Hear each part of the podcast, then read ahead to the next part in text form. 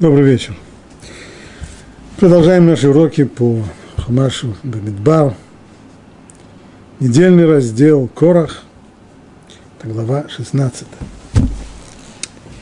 Взял Корах сын Ицара, сын Киата, сына Леви, и Датан, и Авирам, сыновья Илиава, и он, Бен Пелет, потомки Рувена. Встали перед Моше, они, 250 мужей и сыновей Израиля, вожди общины – призываемые на собрание, именитые люди. И собрались вокруг мужей Аарона и сказали им, хватит вам, ведь вся община, все святые среди них Бог. Отчего же вы возноситесь над собранием Бога?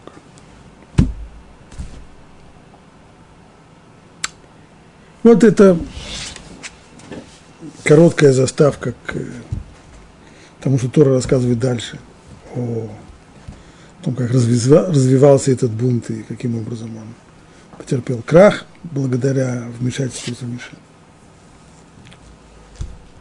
На прошлом уроке мы подробно изучали вопрос о том, когда и где произошли эти события, что Тора здесь, в отличие от других событий, не уточняет, где они произошли.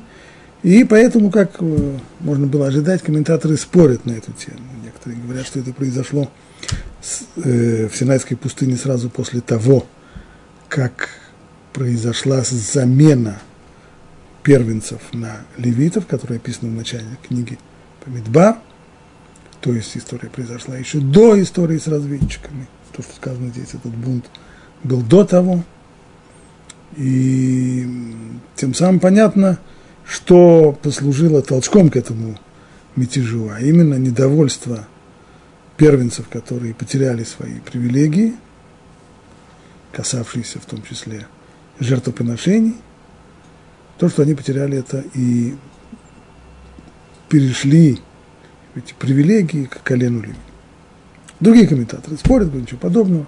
Это могло произойти только после истории с разведчиками. Так считает Рамбан, что все события в Торе изложены в хронологическом порядке –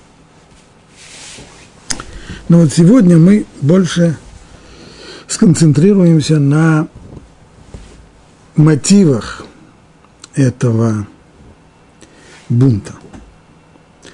На первый взгляд, о чем, собственно, говорить, вроде как все написано черным по белому. Вот собрались, собрались Корах, Датан, Авирам, сыновья Илиава, он Бен Пелет, потом Керувена. Ну и вот их программа «Хватит вам», вся община, все святые, среди них Бог.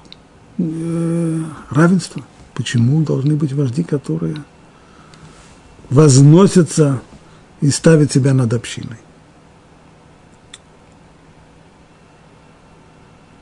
Но при ближайшем рассмотрении выясняется, что хотя фразеология и лозунги здесь были именно по поводу вот такого равенства, но речь об этом явно не шла, потому что и в дальнейшем это видно и из возражений Муше, который говорит, хватит вам, сыновья Леви, то есть он видит здесь стремление у, говоря в, во множественном числе, говоря о Корохе, который был левитом, видит здесь его стремление получить себе больше величия, больше власти – более возвышенное положение, более возвышенный статус.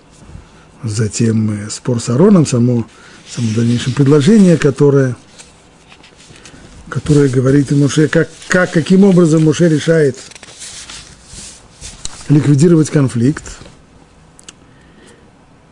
Утром, как дальше, и услышал Муше и полницы, сказал Коруху и всей вообще, не утром Бог даст знать, кто его и кто свят, того и приблизит к себе – и кого изберет, того приблизит себе. Вот оказывается, о чем спор. О том, кто избран Богом, о том, кто будет близким к Нему. На первый взгляд, если действительно Корах и его сообщники говорят о равенстве, вся община, все святые среди них Бог, от чего же вы возноситесь над собранием Бога, точнее, от чего же вы возноситесь над собранием Бога, тогда непонятен ответ Муше. Давайте сделаем турнир, соревнования, и кого Бог выберет, тот и окажется избранным, а кого не выберет, тот уж, э, уже извините. Сделайте так, возьмите совки, корох и вся община, положите в них завтра огонь и возложите на них курение. Речь идет о воскурении благовоний. Тот человек, которого изберет Бог, тот и свят. То есть тот и будет первосвященником, который может воскурять благовония. А вроде Корох не говорил ничего про священство. Значит, как это обычно бывает, разговоры о всеобщем равенстве и о том, кто кто-то возносится, это одно, а на деле разговор совершенно о другом. И тогда, наверное, вот эту вот фразу «от чего же вы возноситесь» надо прочитать иначе, по-другому поставив ударение. «От чего же вы возноситесь над собранием Бога?» Проблема «вы». Моше и Аарон действительно, если рассмотреть ситуацию объективно, можно понять причины недовольства. Муше – вождь, руководитель всего народа, пользующийся практически царской властью. Хотя формально не называется царем, но реально. Своего брата он назначает первосвященником, племянников – священниками. Свое колено, свое племя, племя, колено Леви – он назначает ответственными за службу в храме, и все привилегии, которые раньше были в каждой семье, у первенца каждой семьи, отныне переходят к левитам и более узкой группе левитов, вот э, семейству Аарона. Нехорошо все это выглядит. Согласен, нехорошо. Правда. И Муше объяснил это не раз, что это не он выбирает, это не его идея как и все остальное, что он делает в, и в руководстве народом, и в области законов, он только ретранслирует те самые требования и повеления, которые даются ему свыше. Но этих объяснений не хватило, и поэтому возникает бунт. Вместе с тем, даже коротко, короткого простого взгляда на этот текст достаточно, чтобы понять, что это не может быть единственной причиной бунта, потому что ну, сколько людей претендуют на пост первосвященника, пост он на самом деле один. А здесь участвуют Корах, Датан и Аверам, он Бен Пелет, и еще 250 мужей, именитые люди – которых вообще не, не, если о предыдущих сказано, кто они, по крайней мере, их генеалогия, откуда они приходят, эти 250 людей именитых, не ясно, кто ничего, и что они вообще хотят. Вот посмотрим, начнем разбираться. Посмотрим, что говорят комментаторы на эту тему. Мнение Раши мы уже упоминали здесь.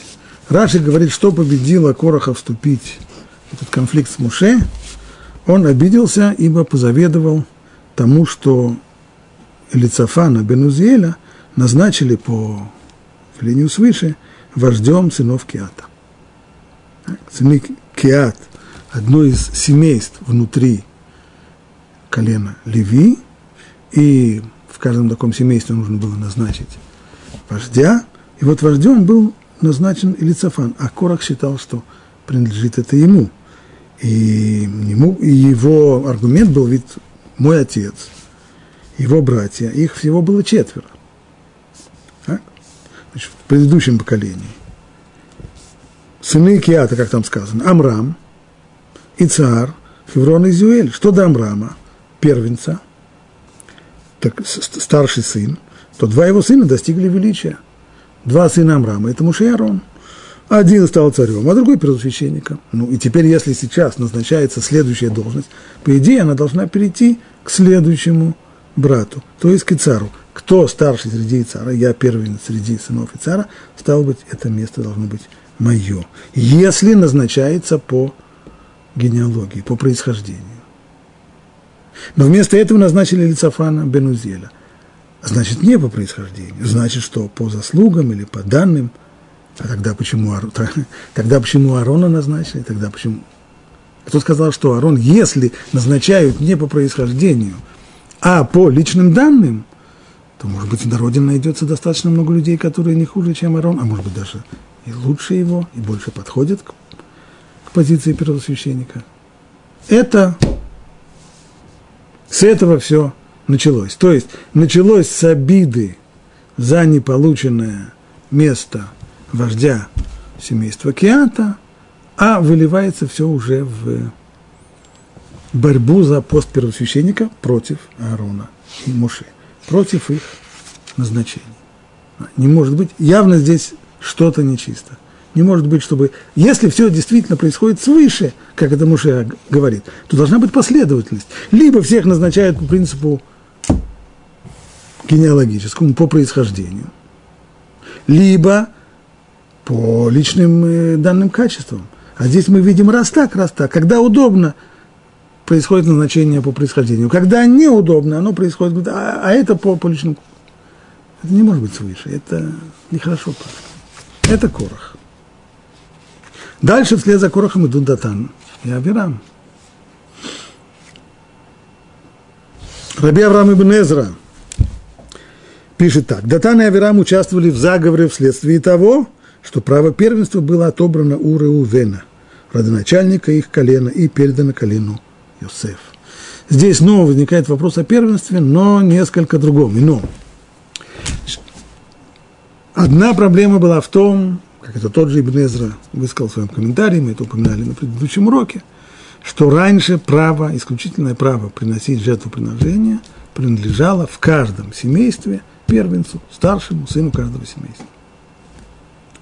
Этого права они лишились после того, как участвовали в чествовании золотого тельца.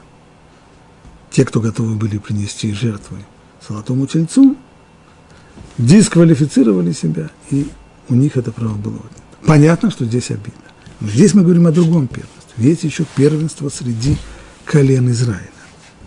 То есть какое из колен будет считаться первенцем, что будет означать, во-первых, претензию на политическую роль руководства во всем народе, и, во-вторых, при разделе Израиль, по крайней мере, претензии на э, двойной надел. Ведь по законам Торы, когда человек умирает, то наследство приходит к его сыновьям и делится не совсем равным образом, а именно старший э, первенец, старший сын, получает двойную долю, в два раза больше, чем все остальные сыновья. Такого, такого же рода право могло быть, еще не знаю, будет или нет, но оно могло быть, безусловно, при будущем разделе Израиля. Так вот, кто был старшим сыном Якова, нашего братца? Руве, стало быть, колено Руве, должно было быть ведущим коленом в народе Израиля. Это право было отнято у колена Рувен и передано колену Йосеф. Мы знаем, что колено Йосеф в дальнейшем разделяется на два колена. Это Ефраим и Минаше. Стало быть, они получают, каждый из них получит в дальнейшем надел в Израиль. Получается у них удвоенный надел.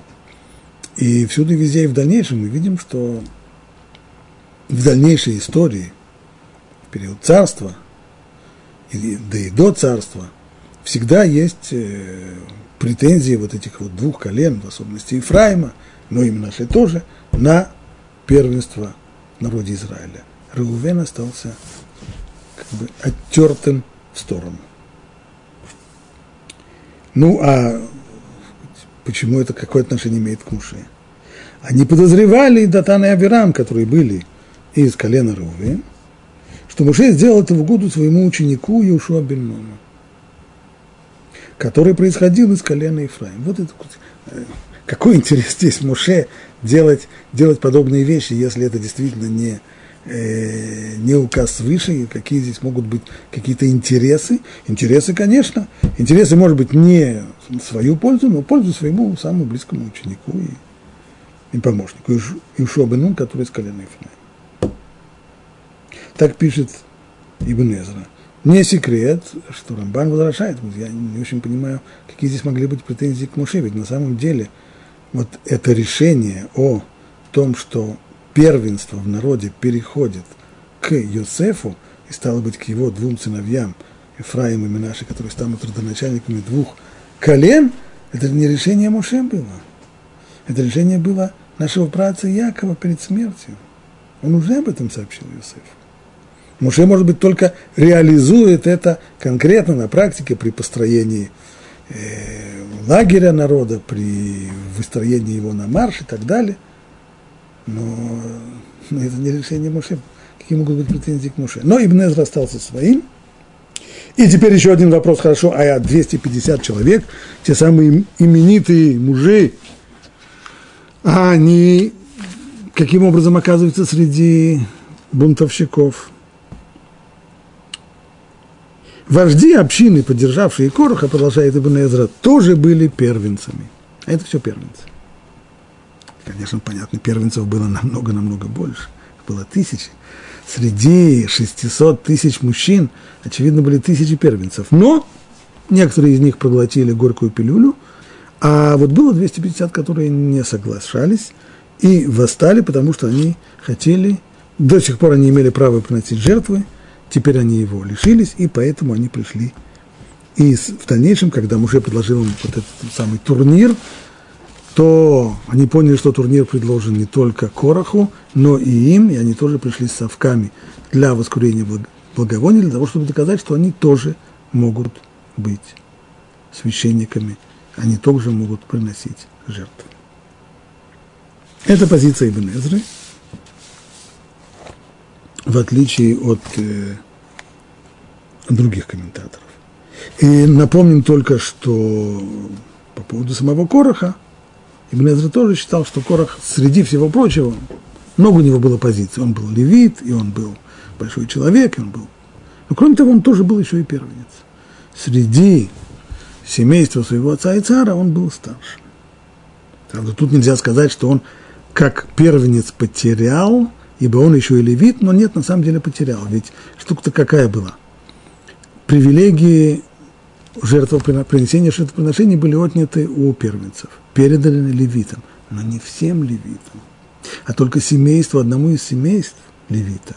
Киат и не всему семейству, а только, од... только сыновьям Аарона. А Корах остался, опять же, без права на жертвоприношение. Да, он левит, он имеет право служить в храме, но это обслуживающий персонал, это не, не священники.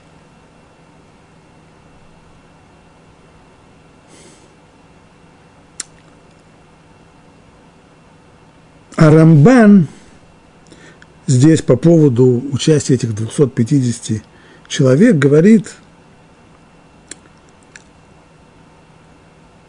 весьма вероятно, что все собравшиеся вместе с Корохом были первенцами – то же, что и написал Ибн в данном случае он не хочет с ним спорить, говорит, что это так и было, но весьма вероятно, что они были первенцами, и поэтому они только что возмущались тем, что право служения было передано Коинам.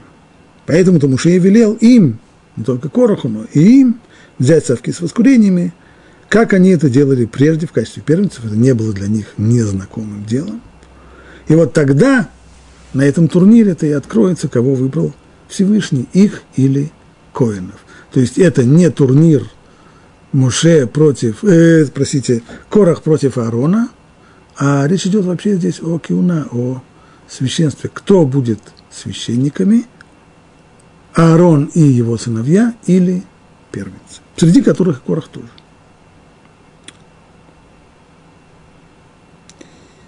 По поводу Датана и Аверама, то, что написал Ибн что они боролись за права своего колена, колена Реувен, потерявшего первенство. Мы уже говорили возражение Рамбана, другие комментаторы тоже возражают, потому что Датан и Авирам на самом деле не новые э, персонажи здесь в Торе, а это знакомые уже все лица. С ними Муше уже столкнулся аж в Египте, еще до того, как он бежал из Египта. Именно они донесли на Муше, когда он убил египтянина, избивавшего раба еврея. Поэтому столкновение, более того, это не единственное столкновение, еще одно было столкновение. Когда выпал ман, ему уже передал указ свыше не собирать ман в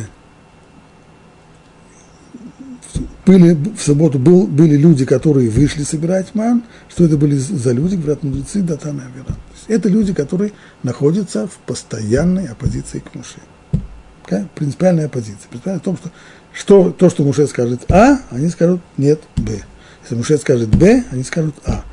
Поэтому нужно ли искать причины их участия в этом мятеже, и как, как пишет Ибн Эзра, что им то, что их интересовало, это, это потеря первенства коленом Рувена, они вообще-то всегда в оппозиции к муже. Здесь образовалась оппозиция Короха, они к ней примкнули. Так или иначе, возражение есть и с той, и с другой стороны. Позиции здесь э, можно по-разному аргументировать. Вот это приблизительно то, что мы находим у комментаторов.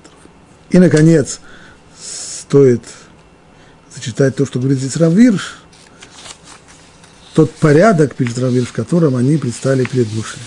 И взял Корах, сына Цара, сына Киата, сына Леви, вот лидер, взял.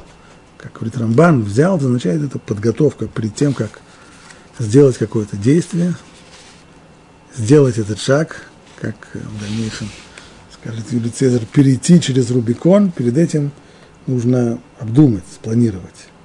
И вот он берет, взялся за это дело, он лидер, он выдвигает, и за ним, и Датан, и Авирам, сыновья Ильява, и он Бен Пелет, потомки Рувена. Вокруг него еще три человека. А потом 250 мужей.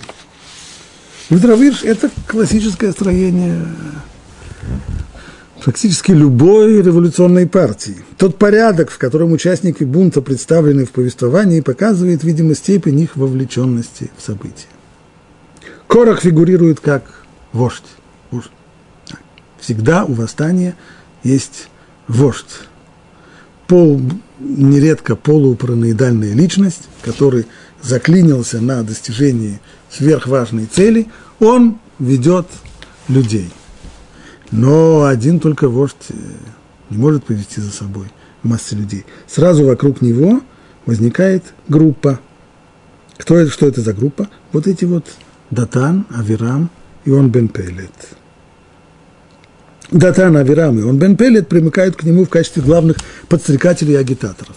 Всегда вокруг вот такого вот вождя возникают люди менее заостренные на достижении целей – не люди такого профетического типа, но люди, которые хорошо умеют контактировать с другими и умеют быть агитаторами. Они несут идеи, то есть они берут идеи вождя, превращают их в нечто, о чем можно говорить с людьми, чем можно людей убеждать, и они тем самым приводят к вождю массы людей, которые становятся Э, последователями. Эти четверо предстали перед Муше, но еще раньше они перетянули на свою сторону 250 именитых мужей. Вот это уже первые результаты агитации Датана Авирама и Он Пелет. Есть уже 250 членов партии, которые выступают как бунтари, идущие вслед за вождями. Группа вождей, один вокруг него три. Да, вот, кто хочет исторических реминесценций, так как раз есть вот такой этот Лавдель, вождь, так и строилась, например, э, коммунистическая э, партия, партия ВКПБ, э, Ленин во главе полупараноидальный вождь, вокруг него тройка-четверка агитаторов, Зиновьев, Каменев, Троцкий и другие, а вслед за ним уже группа «Костяк», 250, чуть больше, чуть меньше людей, и дальше уже примкнувшие массы, которые только примыкают, а э, по сути бунтарями не являются.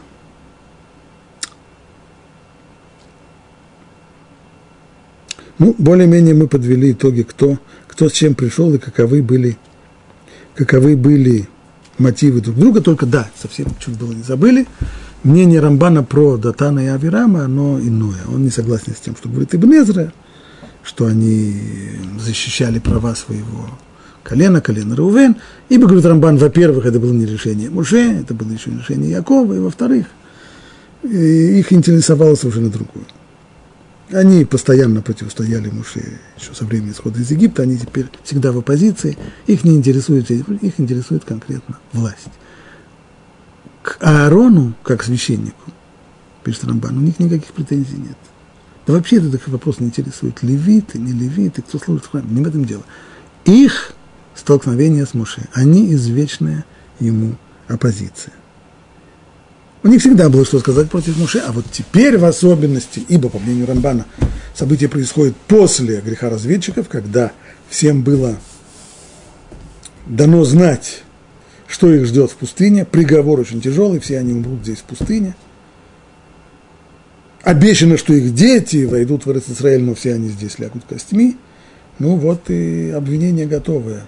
Человек пришел, заморочил нам головы в Египте – завел нас сюда, в эту пустыню, теперь объявил нам, что эта пустыня наш дом надолго, точнее навсегда, здесь мы все умрем. Не может быть, чтобы Бог руководил этим человеком, чтобы этот человек проводил решение Бога, подобного рода решению. Зачем тогда вводить нас в Египте, чтобы всех нас здесь уморить? При всем при том, говоря постоянно, что вот-вот приведем вас в землю, текущую молоком и медом. Молока меда пока никто не видел, а вот э, пески и камни в Синайской пустыне, э, их все видят. И это, очевидно, последнее, что мы здесь-то увидим. Вот э, круг революционеров.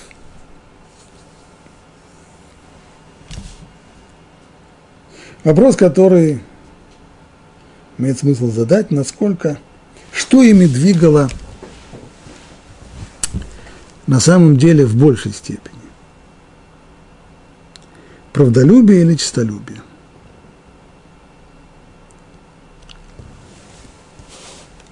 Мы видим здесь лозунги.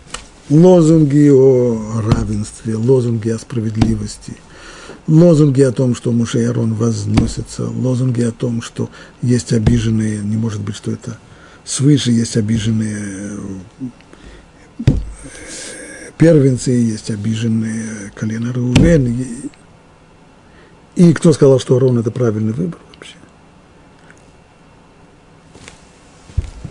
Насколько они действительно верили, что все это неправильные решения – а насколько ими руководили свои собственные личные интересы. Я подчеркиваю, насколько, потому что в мире никогда не бывает черно-белой картины. В, детстве, в молодости можно себе представить, что есть люди, которые делают вещи во имя Лышем Шамаем, во имя небес, а есть люди нехорошие, которые ищут свою выгоду и преследуют свои интересы. Такого не бывает. Не бывает никогда. У любого человека в том, что он делает, всегда есть не одно, а несколько, есть не один, а несколько мотивов. И любой человек, который работает, как мы скажем, Шем Шамаем, во имя имя небес, во имя истины, во имя возвышенных целей, всегда к этому примешиваются его собственные личные, безусловно, мотивы тоже.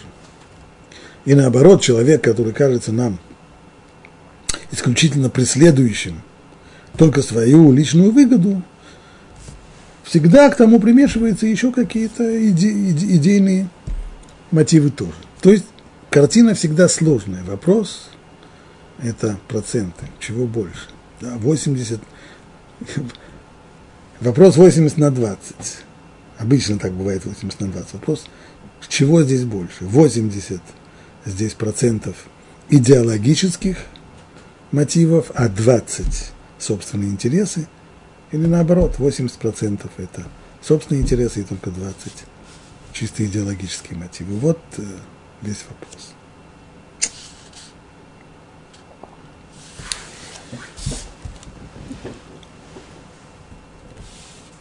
Так же бывает и не только в э, какой-нибудь борьбе, да и в любом споре. Люди спорят. В спорах рождается истина. Может быть, один раз или два раза это случилось, может быть. Но, по крайней мере, есть люди, которые спорят во имя истины, то есть они хотят, по крайней мере, может быть, даже если из этого спора не родится истина, но они вступают в спор, отстаивая истину. А в другом случае человек в основном спорит для того, чтобы доказать, что он прав. То есть им руководит здесь его личный, его личные амбиции и стремление доказать, что его позиция правильна, потому, потому что она его. И снова, в любом споре есть и то, и другое. Человек, который спорит, если бы у него его личных амбиций совсем не было, ему совершенно не важно было бы доказать, что это он прав, то такой человек не спорил бы. Но если он спорит, значит, у него есть и личные амбиции тоже. Сколько? Один процент. Два процента, двадцать процентов, это уже другой вопрос. Вот мы и пытаемся сейчас оценить эту ситуацию с бунтом Короха и его сообщников. Есть перке, вот известная очень мишна, которая говорит, «Коль махлоки шилы шем шамаем, суфали иткаем». Если попытаемся перевести буквально эту фразу, получится так, что любой спор, если он Шем Шамаем во имя небес, во имя истины, спор во имя истины, то в конечном итоге он состоится. А если это спор Лолы Шем Шамаем, не во имя небес, не во имя истины, то в конечном итоге он не состоится. Что значит состоится, не состоится? Что такое спор, который состоялся, и что такое спор, который не состоялся? Понять это достаточно сложно. Поэтому некоторые комментаторы предлагают здесь прочтение э, чуть более глубокое. Имеется в виду вот что. Коль махлокит или шем шамаем софа литкаем. Не в конце концов спор во имя истины состоится, а спор во имя истины – это тот спор, у которого состоится его конец. То есть спор, который разрешится, спор, который закончится. А вот спор, который ведется не во имя истины, а спор, в котором в основном руководят личные интересы и амбиции людей, то он не закончится в конечном итоге. А он будет продолжаться вновь и вновь. Даже затихнув, он вспыхнет снова и снова и снова. Спор нескончаемый. Иными словами, люди, как это мы уже знаем. Люди всегда борются за правду, за истину, на благо народа, на благо общества, за, за справедливость или за, за, за Тору, за, за, за еврейский народ, за, за, за, за, за, самые высокие лозунги. Как знать, какую, какую долю мотивов людей – составляет действительно вера в эти лозунги, которые они провозглашают. Говорит нам Тана из Перкея, вот есть один признак, по которому ты можешь судить. Если этот спор в конечном итоге утихнет, разрешится. А разрешиться спор может одним из двух способов. Либо одна сторона сумеет убедить другую своей правоте, и на этом спор затихнет. Либо найдется компромиссное решение, когда обе стороны согласятся прекратить спор, потому что либо нашли где-то что-то посередине, либо поняли, что спор вообще, как часто бывает, вообще оказался неуместен, потому что на самом-то деле не о чем было спорить, и такое тоже случается. Так или иначе, когда людьми руководят действительно желание добраться, докопаться до истины, то тогда спор, может быть, не сразу, но рано или поздно он прекратится. Ибо разрешится. Но если спор не разрешается, если даже утихнув, он вспыхивает снова и снова, это верный признак того, что в основном спорщиками руководят не стремление к истине, а чистолюбие, свои собственные амбиции, желание победить в споре, желание доказать свою правоту, свои требования отстоять, свои права отстоять, свои интересы защитить. И здесь никаких компромиссов быть не может. Да и убедить здесь невозможно убедить одну сторону, что мои интересы, они важны, а его интересы, они не важны. Это просто невозможно. Поэтому, если в какой-то момент одна сторона окажется сильнее другой, то это только временно. А вторая сторона, как только найдет возможность, то как только улучшит момент, и снова возобновит спор, и он снова вспыхнет, и снова, и снова, и снова. В качестве примера такого достойного спора, Мишна приводит э, спор Шамая и Илеля, школы Шамая и школы Илеля. Спор был очень резким, позиции сторон иногда отличались друг от друга очень сильно. И спор был непримиримый. Но вместе с тем мы знаем, что ему был, что этот спор был разрешен.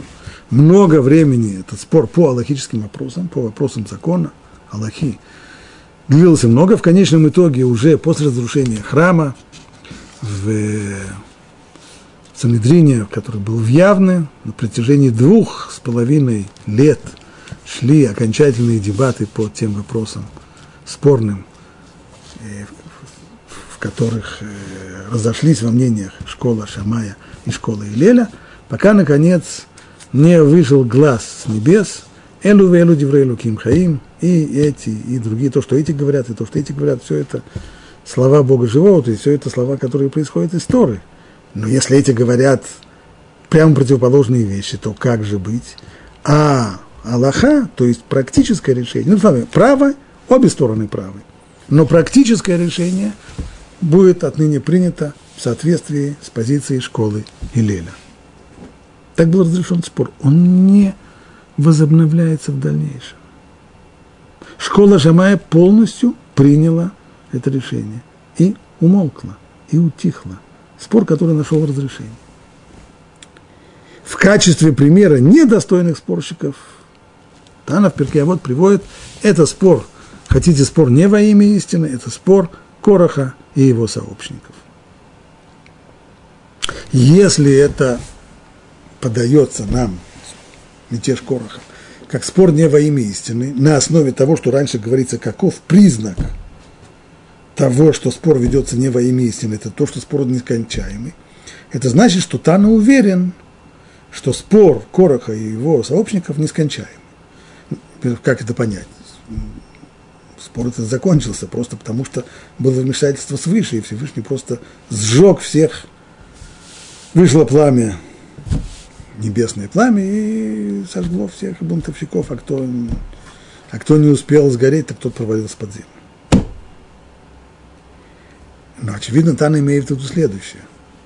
Хотя, как известно, сослагательное наклонение в истории неприменимо сказать, а что было бы, если бы. Но здесь Тана, очевидно, рассчитывает так, что если бы не вмешательство свыше, если бы Всевышний не вмешался и дал событиям течь естественным путем, то, безусловно, был шанс того, что Корах и его сообщники победят. У них были факты непонятные на лицо, у них были, очевидно, и риторические способности перетаскивать на свою сторону. Могли победить.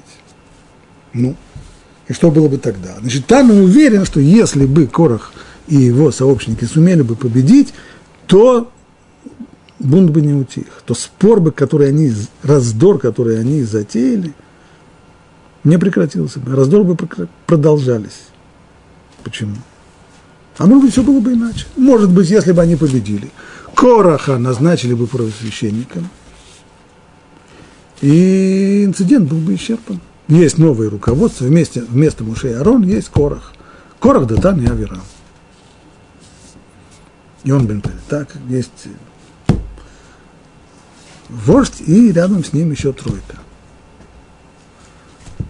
Есть, э, опять же, как это было в ВКП, есть Ленин, а есть рядом с ним еще тройка Троцкий, Зиновьев, Корнеев.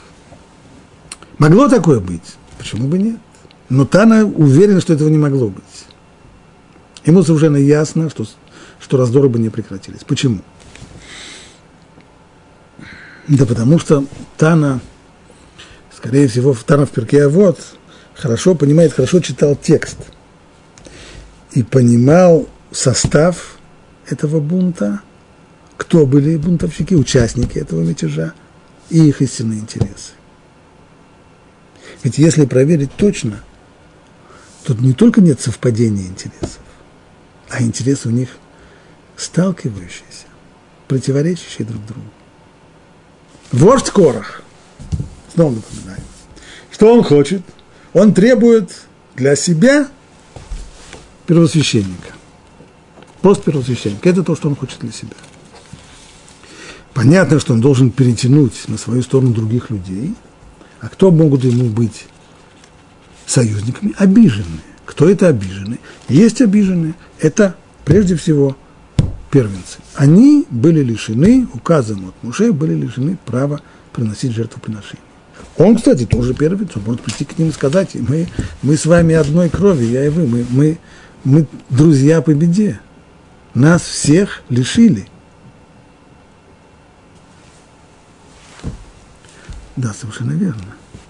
Но ведь на самом деле, если послушать, если довести позицию первенцев до конца, то они хотят право служить, право приносить жертвы только для себя, а не для левитов.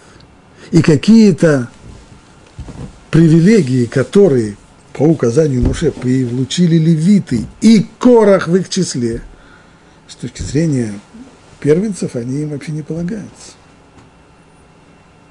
Короху они могут сказать, кто ты такой вообще. Он уже левит, и будучи левитом, как, как в дальнейшем Муше скажет,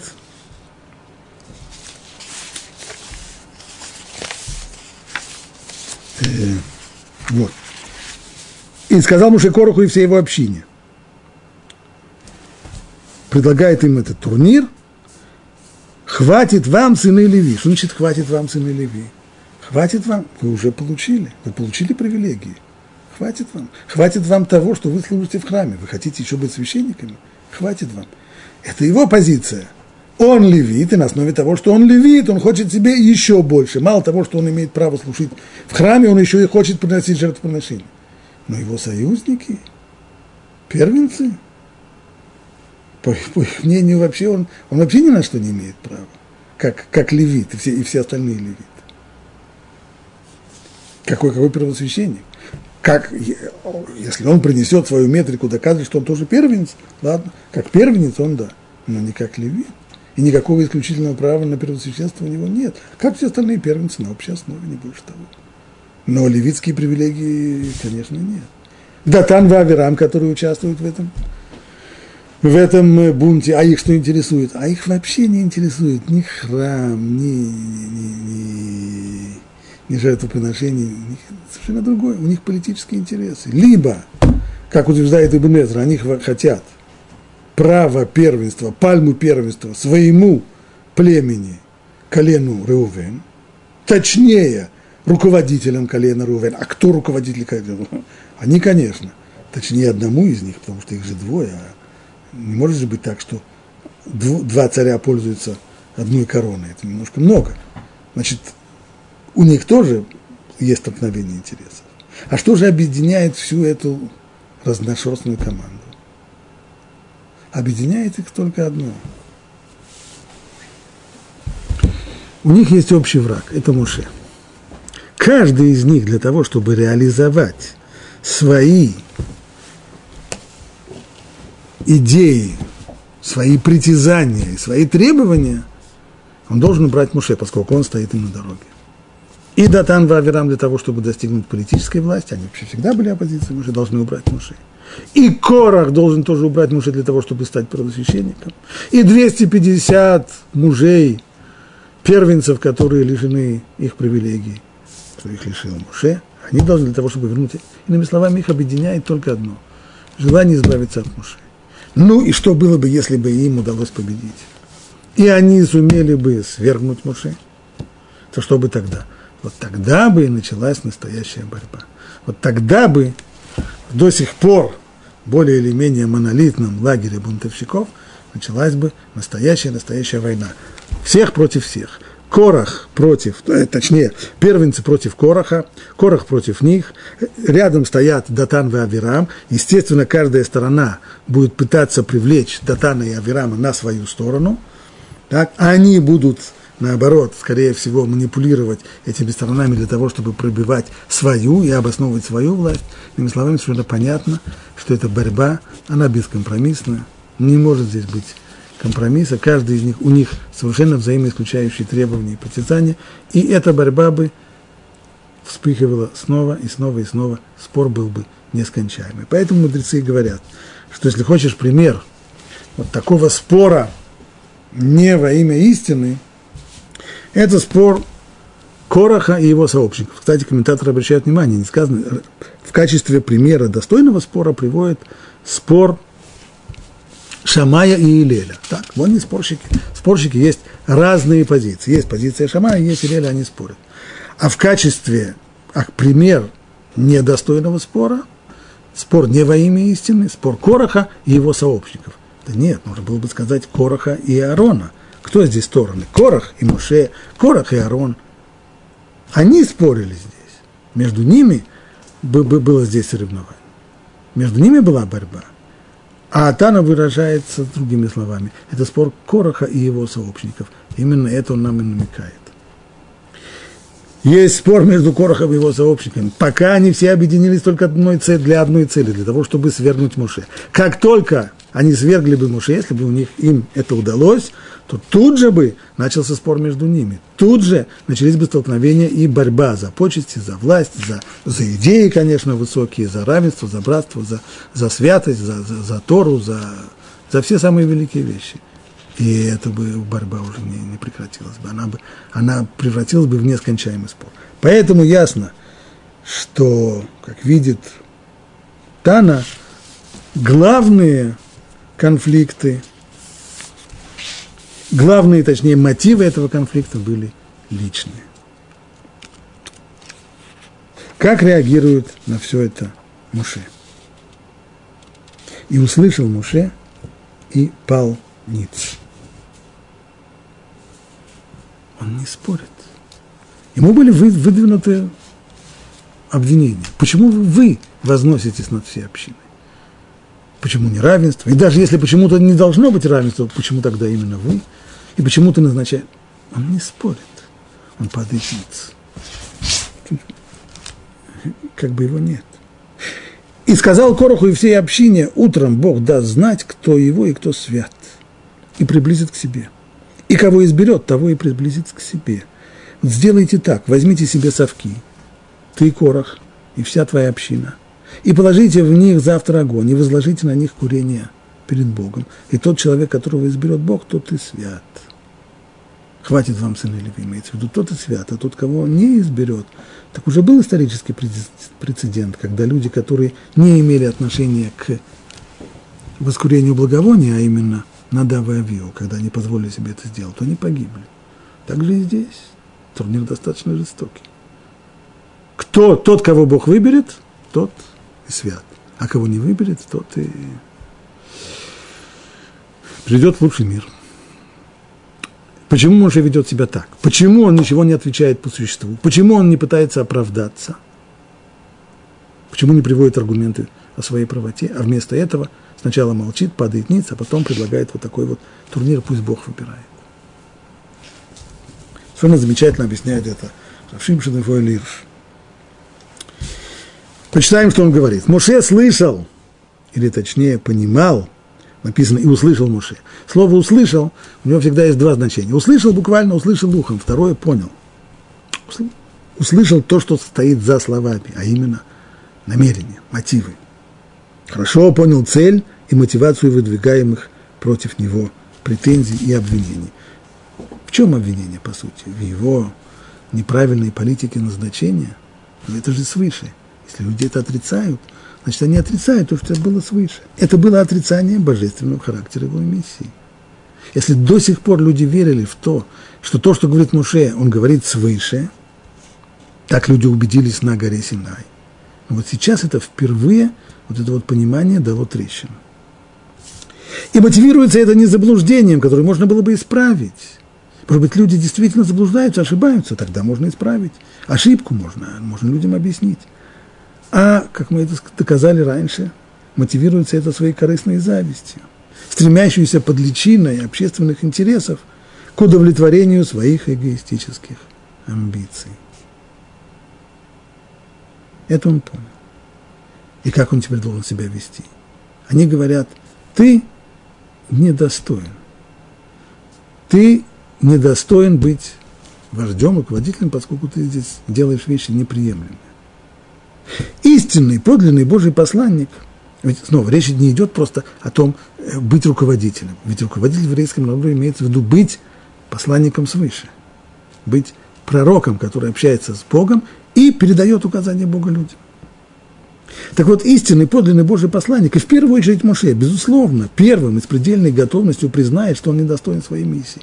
Так Моше и сделал, когда Всевышний ему открылся впервые и повелел ему идти в Египет, чтобы выводить, чтобы возглавить еврейский народ и вывести из его из Египта. Моше тут же стал отказываться, потому что он того недостоин. Шлах лабият и шлах, ты пошли того, кто более достоин. И будет молить Бога выбрать посланников, посланником кого-нибудь более достойного и более способного. Но если, несмотря на его протесты, Бог послал его, Всевышний не согласился с ним и настоял. Несмотря на все протесты, Бог, даже разгневавшись, послал именно его и никого иного, как самого подходящего исполнителя его миссии. То кто тогда осмелится спросить, от чего же это вы возноситесь над собранием Бога? Само это выражение «возноситесь», что оно означает? Оно представляет отрицание того, что Бог послал его. Если Бог его выбрал, а вы это отрицаете и говорите, что я возношусь над вами, значит, вы отрицаете то, само, саму мою миссию свыше.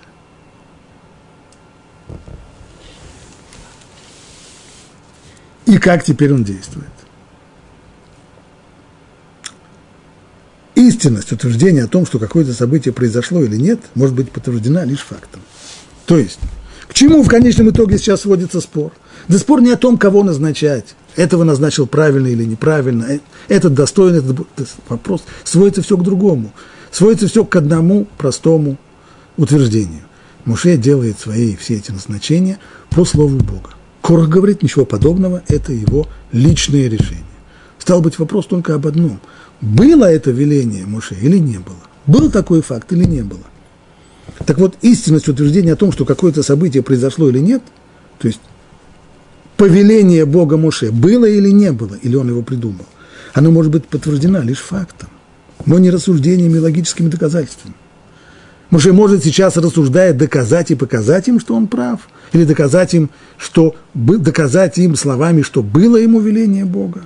Разумные аргументы могут только показать, что такое событие могло произойти. Оно могло произойти, что рассказ о нем правдоподобен. Вот это можно доказать логически – но никогда не могут установить факт, был он или нет. Да, такое могло быть, но совершенно неясно, было или нет.